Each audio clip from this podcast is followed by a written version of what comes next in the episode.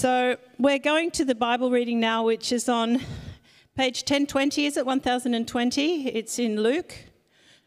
1051, it's in Luke chapter 18, and it starts at verse 18, and then we're going to go over into a reading in Luke 19. A certain ruler asked him, Good teacher, what must I do to inherit eternal life? Why do you call me good? Jesus answered, No one is good except God alone. You know the commandments. You shall not commit adultery, you shall not murder, you shall not steal, you shall not give false testimony. Honour your father and mother. All these I've kept since I was a boy, he said. When Jesus heard this, he said to him, You still lack one thing. Sell everything you have and give to the poor, and you will have treasure in heaven. Then come, follow me. When he heard this, he became very sad because he was very wealthy. Jesus looked at him and said, how hard is it for the rich to enter the kingdom of God? Indeed, it's easier for a camel to go through the eye of a needle than for someone who is rich to enter the kingdom of God. Those who heard this asked, Who then can be saved? Jesus replied, What is impossible with man is possible with God. Peter said to him, We've left all we had to follow you. Truly, I tell you, Jesus said to them, no one who has left home, or wife, or brothers, or sisters, or parents, or children for the sake of the kingdom of God will fail to receive many times as much in this age and in the age to come eternal life. And over to chapter 19, starting at verse 1. Jesus entered Jericho and was passing through. A man was there by the name of Zacchaeus. He was a chief tax collector and was wealthy. He wanted to see who Jesus was, but because he was short, he could not see over the crowd. So he ran ahead and he climbed a sycamore tree to see him, since Jesus was coming that way. When Jesus reached the spot, he looked up and he said to him, Zacchaeus, come down immediately. I must stay at your house today. So he came down at once and welcomed him gladly. All the people saw this and began to mutter, He's gone to be the guest of a sinner. But Zacchaeus stood up and said to the Lord, Look, Lord, here and now, I give half my possessions to the poor. And if I've cheated anybody out of anything, I will pay back four times the amount. Jesus said to him, Today salvation has come to this house, because this man too is a son of Abraham. For the Son of Man came to seek and to save the lost.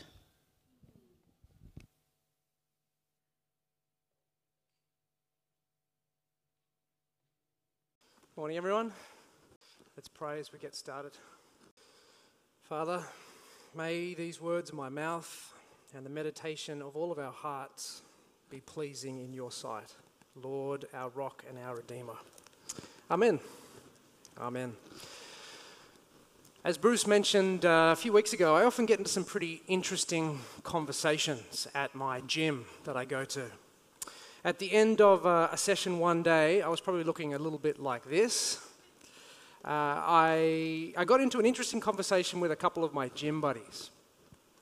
For the past few months, the three of us had been working out at the same times. We'd often strike up conversation mid workout, just kind of small talk stuff. But they both knew I was a minister here at St. Matt's, and uh, one of them was absolutely fascinated by that. She just asked me all sorts of questions every time it came up. But then on this particular day, it was different. At the end of the session, the three of us were slumped over trying to catch our breath. And uh, we got onto the topic of the coming weekend. And I said that I was taking a wedding. There was barely a pause before one of them jumped in and said, Well, Kate and I are gay, so would you marry us? Now, you could tell from her tone she wasn't actually asking me to take their wedding. She wanted to know if her gym buddy was homophobic. What would you have said? If you want to know how I replied, you're going to have to tune in for a little bit longer. But I promise I will come back and, and tell you how that conversation ended. But I start with that story because the title for today's message, of course, is the question Is God homophobic? Is God homophobic? This is the third in our series, Confronting Christianity, uh, where we're asking confronting questions of the Christian faith and, and together taking a look at some possible answers. And I've got to say, out of the six questions we're looking at, I, I really think I got the most confronting of them all. Uh, I don't think I've had more people tell me that they're praying for me before a sermon than this one. Which, can I just say, if, if you have been praying, thank you so much, and I actually really have felt the impact of, of your prayers. I also don't think I've ever written a sermon and felt the kind of danger that I've felt this week. That's new for me. Uh, and I also don't think I've ever quite felt the weight of, of there being so much to say on, on, on this without really the time to say it all. So I do apologize if there's stuff in here that you're like, why didn't you say that? There's a reason. We'd be here all day. And add to that the pastoral concern of just trying to consider all the different places where people fall on this, right? Um, there are going to be people here who are really worried about the direction in which our world is headed. There's others who, who really want to hold to God's word and yet feel quite conflicted when it comes to this. And there, there, there's obviously also many, or even most of us here, who are going to know and love people who identify as LGBTQI, whether they're friends or family members or co workers, people that we dearly love. And that adds an extra dimension. I'm also expecting that there are going to be people here today for whom this is a deeply personal area. And maybe you've never stepped foot in a church until now. Can I just say, I love that you have. And I'm so glad that you're here. I'm also aware that there may be people across today who are here and are, and are grappling with this area of their own sexuality. And maybe you've been on that road all on your own. If that is you, I love that you're here as well. I guess the last thing to say before we crack in is you might have been a little surprised, not just with the tumble that Deb took, but the passage that she read, right? Because they're not the kind of well-worn passages of you know Genesis 2 and Romans 1 and 1 Corinthians 6 that you might be familiar with.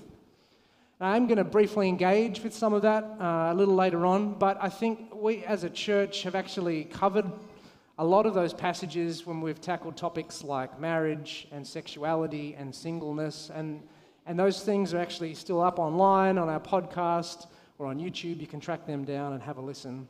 But for today, I really wanted us to take a step further as a church and not just look at what the Bible says, but think about what we might say. How we might respond if someone asked us, Is your God homophobic? Now, before we think about a way forward, I want to begin by unpacking a little bit what makes this hard. There are plenty of reasons. I'm just going to walk us through three. Firstly, on this, I think we've really lacked love. And by we, I'm talking about society in general, but the church as well in particular. Homophobia and bigotry are, a real and terrible problem. In the past, and unfortunately still today, here and around the world, LGBTQI people have been subject to appalling treatment physical violence, verbal abuse, mistreatment, discrimination. And unfortunately, at times, Christians and the church have, we've been party to it. Shame on us. And if you're here today and you bear the scars of that kind of treatment, I'm so sorry. And I'm sorry for when Christians are treated this as just an argument to be won or an issue to be debated or a point to be made rather than seeing and respecting you as the person that you are. I'm sorry for the way the church has often come across as bewildered or angry or defensive when it's tried to engage, rather than with the grace and compassion and understanding God calls us all to act with. Friends, we need to do better because too often in the past we haven't. And this is part of what makes this conversation a hard one, right? We, we've lacked love. And, and it's partly because of that, we've also lost the perceptions game, here in the West at least. Now, over on the issue of same sex relationships, the public debate is now over. The historic position on marriage and sexuality that, that has been held by all sections of mainline Christianity for the last 1900 years, that is no longer tolerated. Today, that view is not just seen as outdated or old fashioned, it's, it's outright harmful and as dangerous. Just as we saw play out last week with the Manly Sea Eagles, there really is now only two options. Take your pick, right? It's pride or it's bigotry. Friends, we've lost the perceptions game. And we lost it in record time. The level of societal change that's taken place on this in just the last 40 years, it's, it's astounding. And those who've studied this phenomenon consider it to be amongst the most rapid cultural shifts in human history. That's just worth acknowledging. And it's also worth saying it hasn't just happened by accident. It's the result of very intentional, very shrewd activism and campaigning over many years.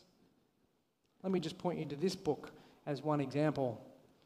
It's called After the Ball How America Will Conquer Its Fear and Hatred of Gays in the 90s. It was written back in 1989 uh, by Marshall Kirk, who was a neuropsychologist, and Hunter Madsen, who was an advertising executive. Both of them were advocates for the gay rights movement. And it is, it is like a literal playbook for everything that has unfolded over the last 30 years. Today, it's really hard to get your hands on, it's out of print. It'll cost you thousands of dollars to get it off Amazon. Uh, so good luck. But it lays out step by step the path to achieving the kind of celebration and acceptance LGBTQI people enjoy today. According to Kirk and Madsen, it, it really involves three key things. Firstly, desensitizing society to gay relationships. Secondly, jamming up all opposition. And thirdly, converting opinion. At one point in the book, they write this they say, talk ga- about gayness until the issue becomes entirely tiresome. Seek desensitization and nothing more. If you can get straight to think homosexuality is just another thing, meriting no more than just a shrug of the shoulders, then your battle for legal and social rights is basically won. They wrote that back in 1989. I'm not at all having a go at the gay rights movement at this point. All I'm saying is that where we find ourselves now is the result of, of a very intentional, well planned, well resourced movement. One of the most effective movements of, of its kind in history. And the result? Society's moved massively. We've lost the perceptions game. And, and, that, and that's also what makes this so hard. Uh, and I think we feel that, don't we? The third reason why this is so hard is because we've got a 10,000 foot answer. And what I mean by that is, is that the biblical answers around uh, the, the place and purpose of sex, as in who, who should and shouldn't be having it, that sits 10,000 feet above sea level. It's like the, the peak of a massive mountain. And there's a lot of terrain to cover in order to get there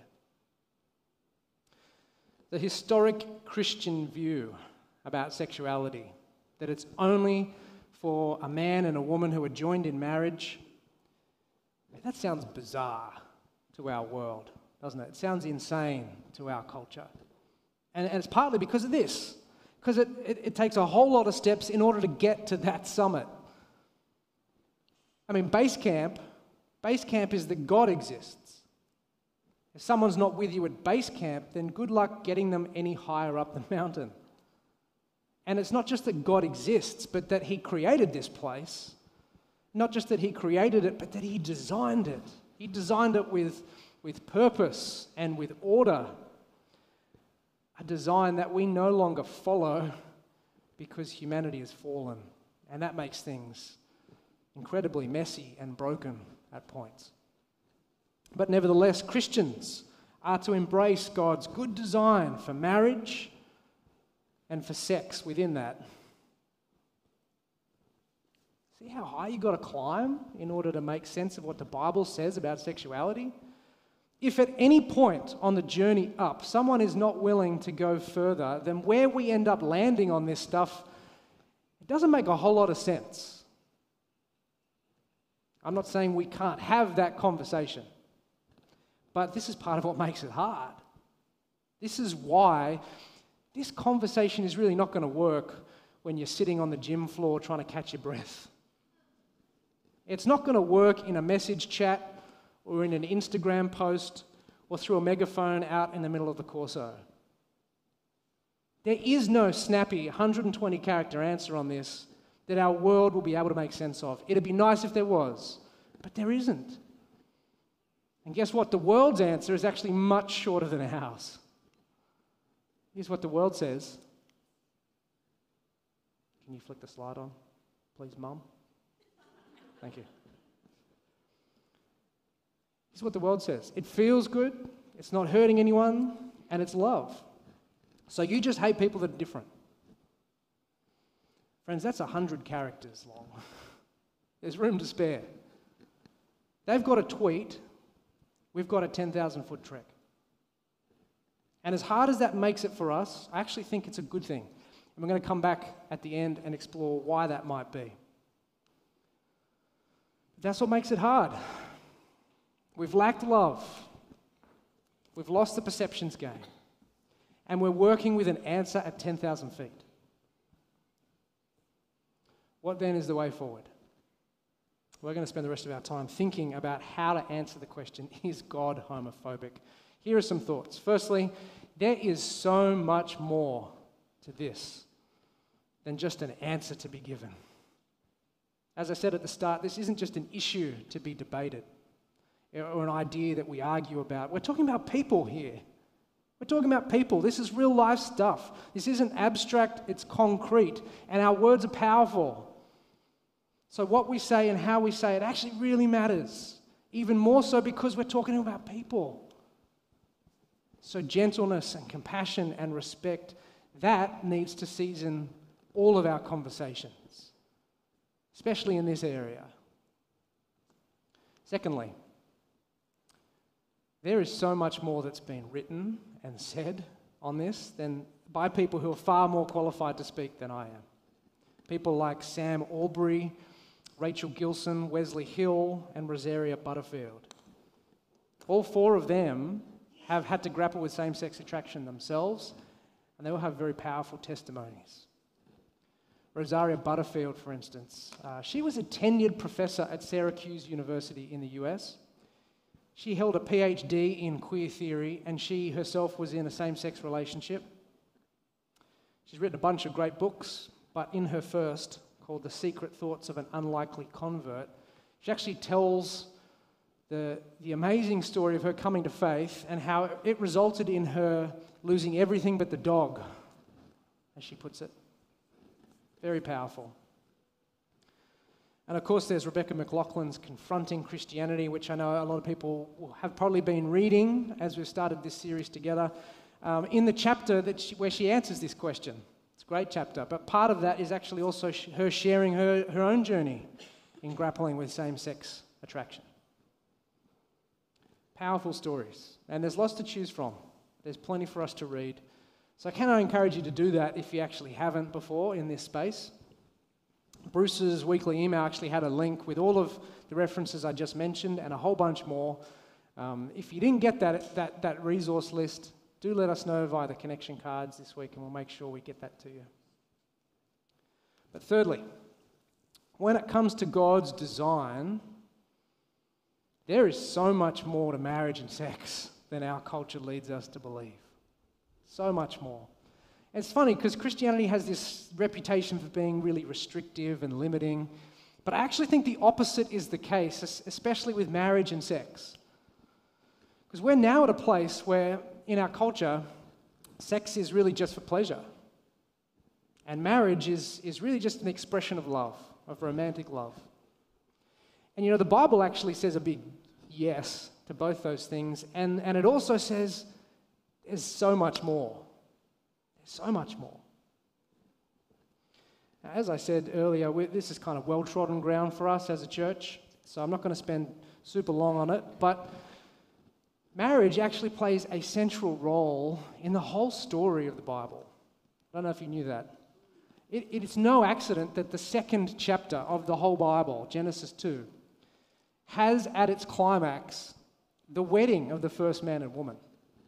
And then 900 odd chapters later, in the second last chapter of the Bible, Revelation 21, the climax of all things is actually described as a wedding between Christ and his church. Marriage is there from beginning to end in the Bible. It both sets creation on its course, it enables humanity to, to fill the earth and subdue it, and it also stands as this primary symbol and signpost for what it is we're all waiting for eternal union with God as the bride of Christ. So it's so much more than simply an expression of romantic love. Marriage is, is an architectural doctrine for the Christian life, it's been described as. Marriage between a man and a woman is actually part of the, the structural fabric of creation. And so, any, any other kind of marriage that we might come up with, that we might experiment with, any other kind of marriage actually sits outside of God's design. Likewise with sex. God's designed it to be so much more than just a, a recreational pleasure. It is actually the binding agent for a marriage. And as a, as a couple becomes one flesh in body, so much more is actually happening emotionally, relationally, spiritually, even sacrificially. So much more is going on. And similar to a marriage, sex itself actually points beyond itself to the union that we share with Christ.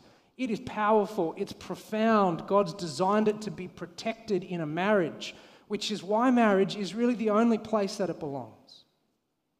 And any other sexual expression actually sits outside of God's design, which is what the Bible calls sin.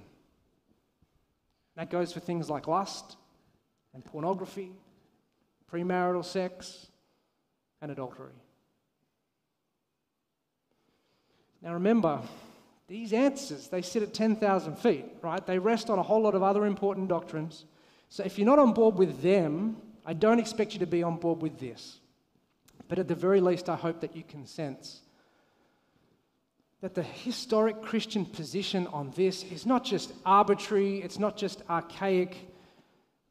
It's because we hold that God's vision for marriage and for sex is far grander and far more profound than just pleasure and romantic love. A couple of pastoral questions might arise at this point. Are you saying that same sex couples can't love each other as much? No. Of course they can. And they do. I know of examples where these relationships are actually more faithful and committed to one another than, than some heterosexual marriages. This is not a question of, of whether they can be faithful to each other, it's a question of function and purpose.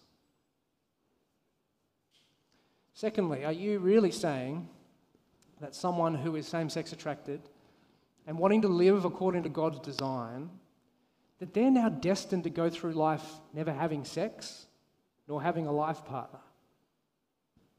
How is that not cruel and unusual punishment for, for desires that they don't even have control over? You can feel the weight of that question, right? Firstly, as hard as it might be, that's actually what God asks of everyone who isn't married whether same sex attracted or not. And secondly, discipleship in the Christian life is hard, really hard, and it's costly. And that's not just for those who are same sex attracted, it's costly for everyone. You see, you can't turn to Christ without turning away from something else. You can see just how hard that is to do from the first of our two readings, from Luke chapter 18, where we see a, the rich young ruler comes to Jesus because he wants to know how to receive eternal life. What a great question that is, by the way, that he asks Jesus. Such a great question. And it turns out that, th- that this man's lived a really obedient life. He's followed all the rules. Verse 22, though, Jesus says to him, You still lack one thing. Sell everything you have and give to the poor, and you will have treasure in heaven. Then come follow me. Basically, Jesus is saying, Treasure me. Treasure me instead of your treasure. Put my kingdom before the one you have built for yourself. Let me be your comfort. Let me be your security instead of your wealth. You see, you can't turn to Christ without turning away from something else. And for this rich young ruler, for him, that cost is too high. Whoever wants to be my disciple, Jesus says, must deny themselves, take up their cross, and follow me. Friends, self denial is not a dirty word, it's actually central to the Christian life for everyone, for all of us. And so there's going to be all kinds of behaviors and desires, all kinds of hopes and dreams and ambitions that if, if they're a part of our old lives, the old self, then we actually need to leave them behind, as hard as that might be. Friends, discipleship with Jesus is costly for everyone. That doesn't mean that the cost is going to look the same or that it will even feel equally as costly at every moment in our lives. But I really like how Sam Allberry puts it in his book, Is God Anti Gay? He says this Ever since I have been open about my own experiences of homosexuality, a number of Christians have said something like this Well, the gospel must be harder for you than it is for me, as though I have more to give up than they do. But the fact is that the gospel demands everything of all of us. If someone thinks the gospel is somehow slotted into their life quite easily, without causing any major adjustments to their lifestyle or their aspirations, it is likely they've not really started following Jesus at all. Is that not a challenge for all of us? I do just want to say if you are same sex attracted and you're grappling with, with what that looks like as a disciple of Jesus, you don't have to do that alone. This is a community that is prepared to walk alongside you. We must be a community that's willing to walk alongside you. And so do please reach out. Fourthly, there is so much more to you than your sexuality. And that, that goes for all of us. We are more than our sexual orientation. God is interested in more of you than that. And I'm sorry if the church has made it seem like this is the only thing that matters as if you're somehow deficient or incomplete if you're not married or you're not having sex. Because the truth is, that's not true, not at all. But it is true that our culture peddles that message, doesn't it? It tells you you are who you sleep with. Sexuality is at the core of who you are, which, of course, is why there's such a strong push for us to have the freedom to express it because that's who you are. That is who I am. Friends, that's simply not the case. You are more than your sexuality. God is interested in so much more of you than that. He doesn't just see one part of you, He sees all of you. And He knows you completely.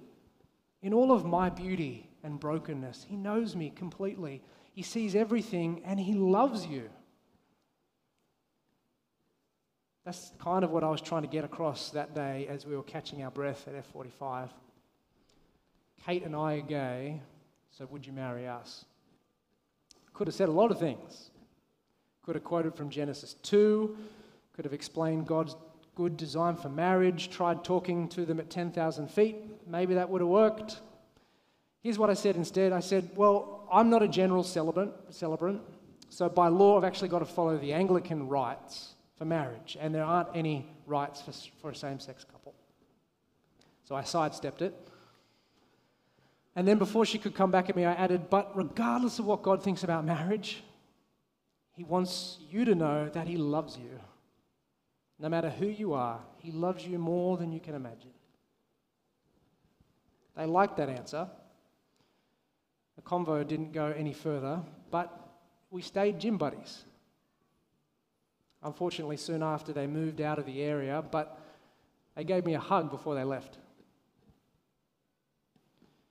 Friends, today the historic view of sex and marriage is attacked as harmful and dangerous, which it's not. And so it's right that we defend it. And yet we do our world a great disservice when this becomes the only thing we're known for. Like we've got so much more to share, don't we? We need to make sure that they hear us on that too.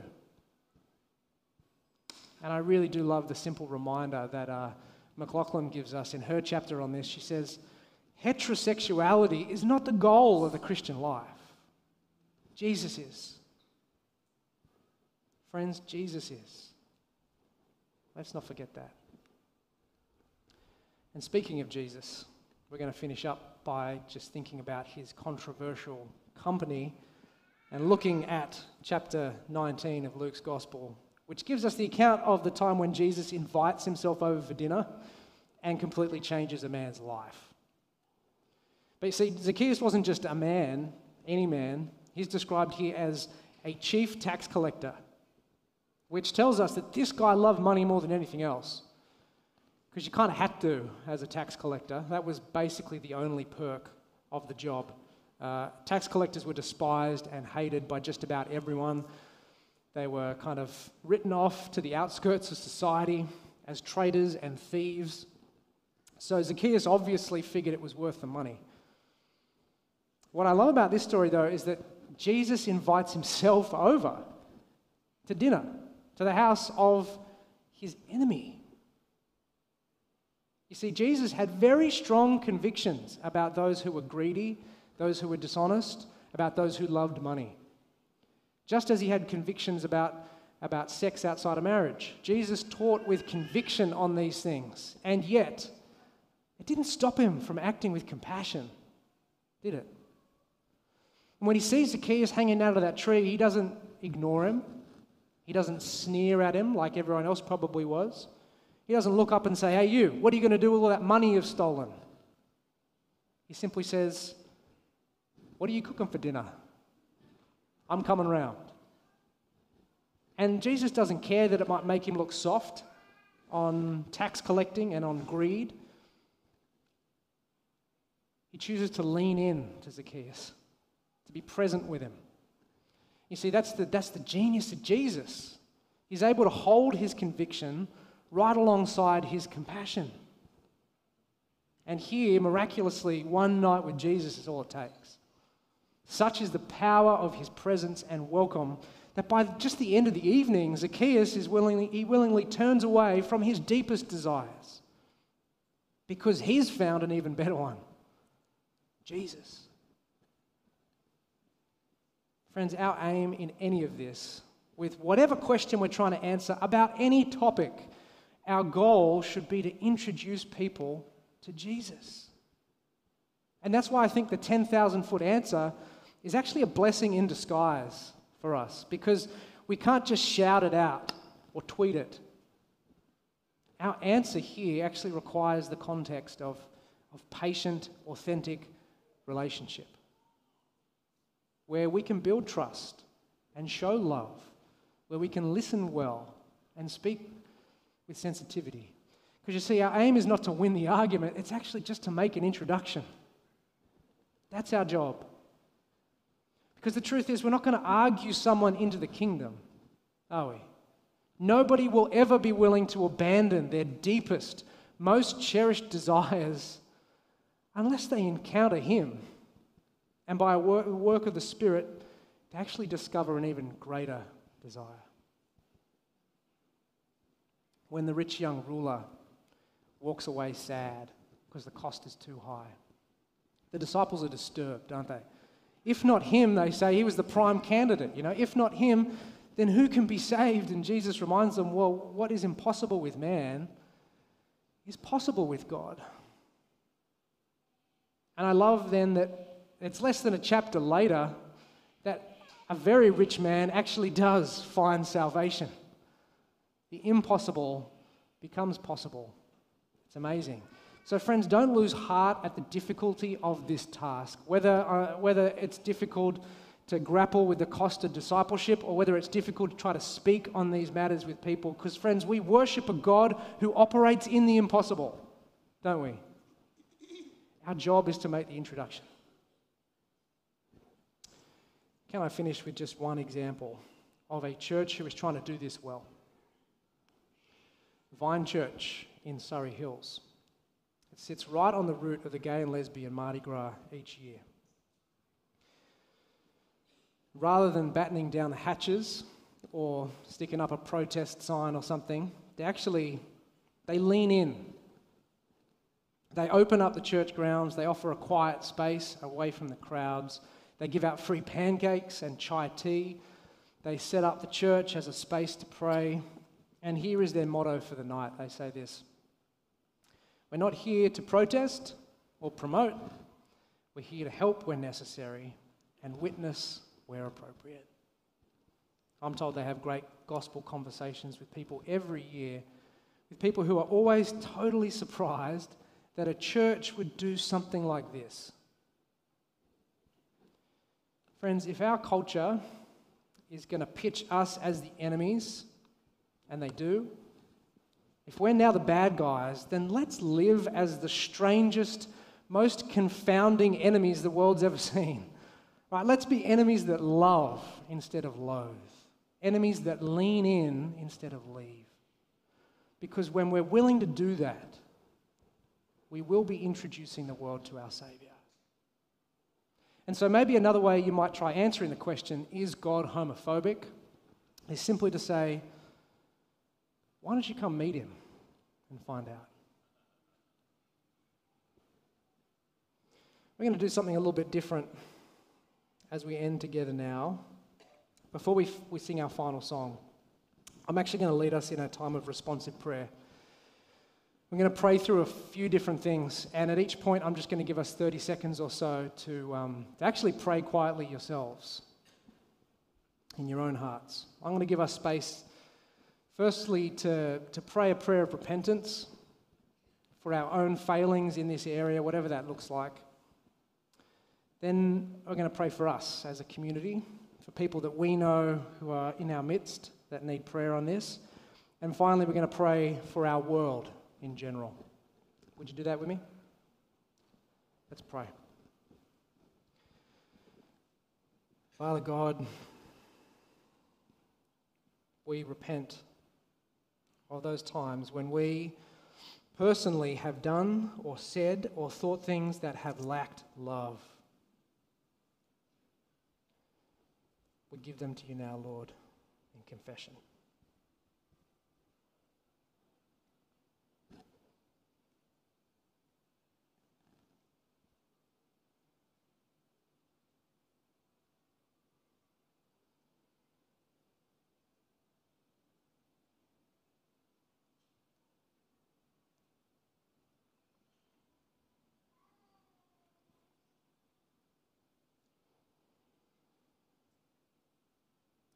Lord, have mercy on us.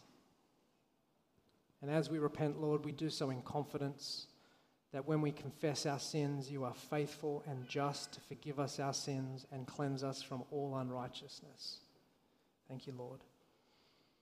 We also bring before you those within our community here at St. Matt's. For those in our midst who are struggling to make sense of this area of your teaching, or for those of us who are grappling with their own sexuality and the cost of discipleship. Lord, we lift those within our community up to you now.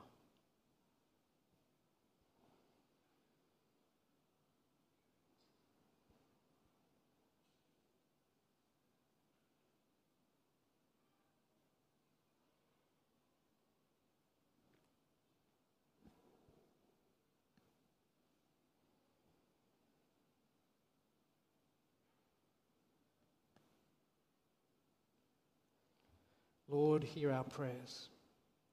Finally, Father, we bring before you our world. We bring before you Manly and beyond. We pray, Lord, for us as a society here in Australia as we wrestle with these issues, both publicly and privately, Lord. We also pray for friends and for family and for co workers, those whom we love, for which this is the thing that's stopping them from considering you.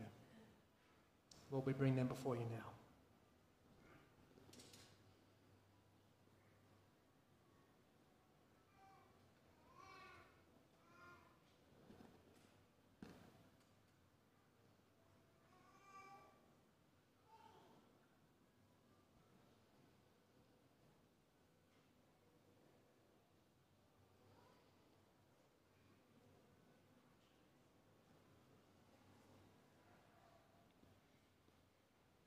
Father God, we take great comfort in the knowledge that what seems impossible for us is certainly, not po- uh, is certainly possible for you.